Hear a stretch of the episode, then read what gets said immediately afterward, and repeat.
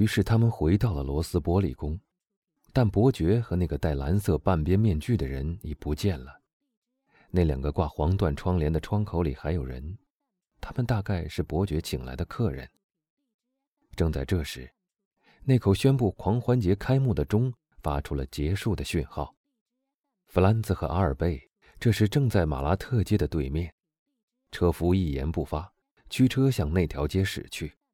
驶过艾斯巴广场和罗斯伯利宫，在旅馆门口停了下来。派里尼老板到门口来迎接他们。弗兰兹一开口就问伯爵，并表示很抱歉没能及时去接他回来。但派里尼的话使他放了心。他说：“基督山伯爵曾吩咐另外为他自己备了一辆马车，已在四点钟的时候把他从罗斯波利宫接来了。伯爵并且还托他把埃根迪诺戏院的包厢钥匙交给这两位朋友。”弗兰兹问阿尔贝接不接受他的好意，但阿尔贝在到戏院去以前还有大计划要实行，所以。他并没答复弗兰兹的话，却问派里尼老板能不能给他找一个裁缝。裁缝，店东说：“找裁缝来干什么？给我们做两套罗马农民穿的衣服，明天要用。”阿尔贝回答。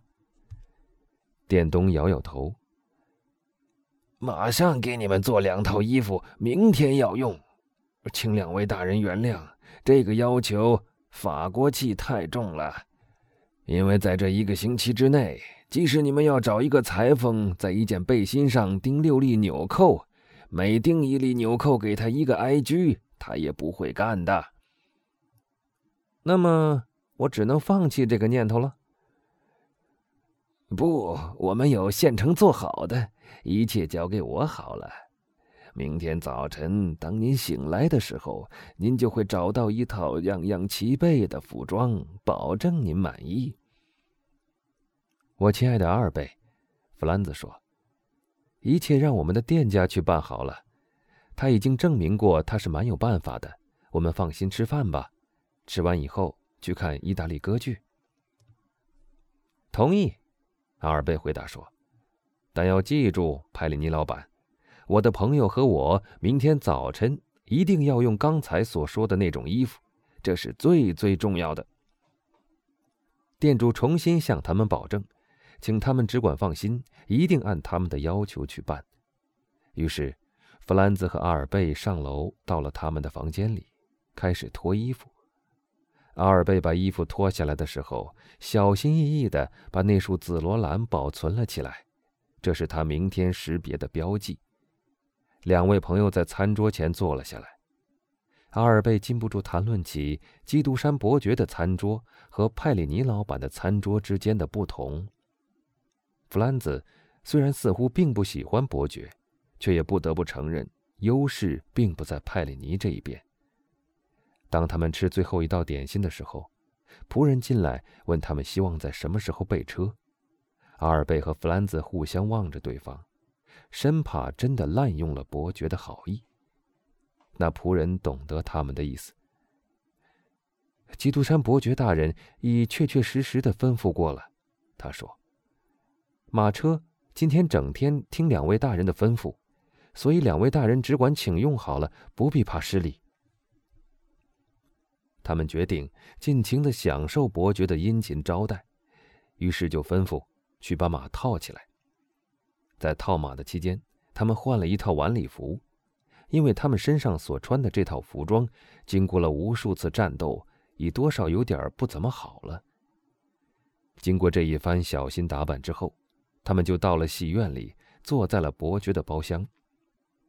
第一幕上演的时候，吉伯爵夫人走进了他的包厢，他首先就向昨天晚上伯爵待的那个包厢看了看，因此。他一眼便看到弗兰兹和阿尔贝坐在他曾对弗兰兹发表过怪论的那个人的包厢里，他的观距望远镜就这样一动不动地对准着他们。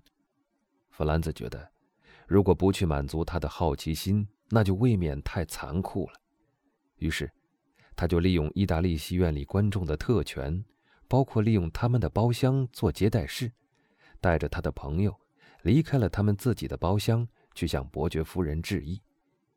他们刚一踏进包厢，他就示意请弗兰兹去坐那个荣誉座。这一次，轮到阿尔贝坐在后面了。哎，他简直不等弗兰兹坐下，就问道：“您简直像没有别的好事可干了似的，光想去认识这位罗斯文勋爵。哎呦，你们成了世界上最要好的朋友了吧？”还没到那种程度，伯爵夫人，弗兰兹回答说。但我不能否认，我们已打扰了他一整天。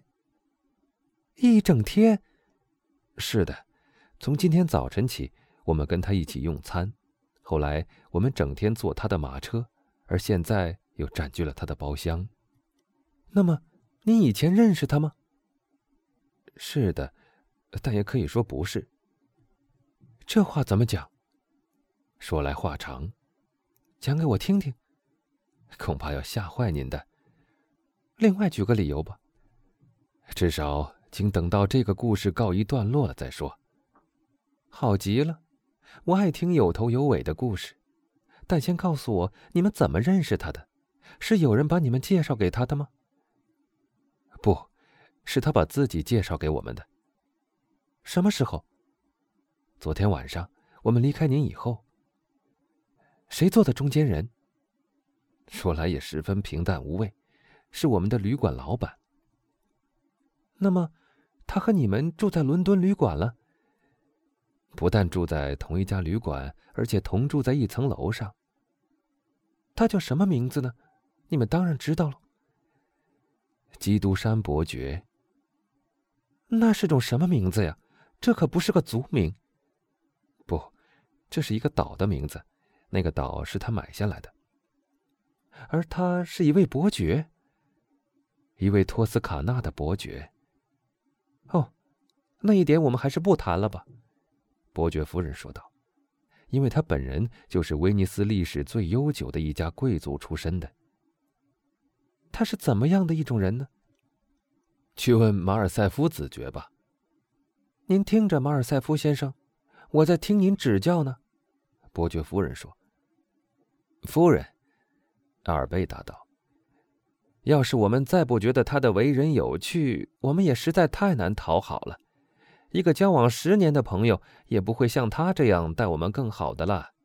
他态度高雅，应付巧妙，礼貌周到，显然是一位交际场的人物。”嘿，伯爵夫人微笑着说道：“依我看，那位僵尸只不过是一位百万富翁罢了。你们没有看见他吗？”他，昨天那个希腊美人儿。没有，我想我们听到了他弹古兹拉琴的声音，但却没有看到他的人。你说没有看到？阿尔贝插嘴说：“别故作神秘了吧？那个戴蓝色半边面具、坐在挂白窗帘窗口的人，你当他是谁？”这个挂白窗帘的窗口在什么地方？伯爵夫人问道。在罗斯波利宫。伯爵在罗斯波利宫有三个窗口吗？是的。您有没有经过高路街？经过了。好了，您有没有注意到两个挂黄缎窗帘的窗口和一个挂白缎窗帘上绣红十字的窗口？那就是伯爵的窗口。咦，他一定是一个印度王宫了。你们知道那三个窗口要值多少钱？得两三百罗马埃居吧。两三千欧，见鬼！他的岛上有这么大的出产吗？那里是一个铜板都生不出来的。那么，他为什么要买下它呢？只是为了一种狂想而已。那么，他真的是一个奇人了。的确，阿尔贝说，在我看来，他多少有点怪癖。假如他在巴黎，而且是戏院里的一个老观众，我就要说他是一个把世界当舞台的愤世嫉俗的丑角，或是一个读小说着了迷的书呆子。的确他今天早晨所演的那两三首真大有达蒂亚或安多尼的作风。这时来了一位新客弗兰兹就按照惯例把他的位置让给了他。这一来话题也转变了。一小时以后两位朋友已回到了他们的旅馆里。派里尼老板已经在着手为他们弄明天化妆的衣服他向他们保证一定会使他们十分满意的。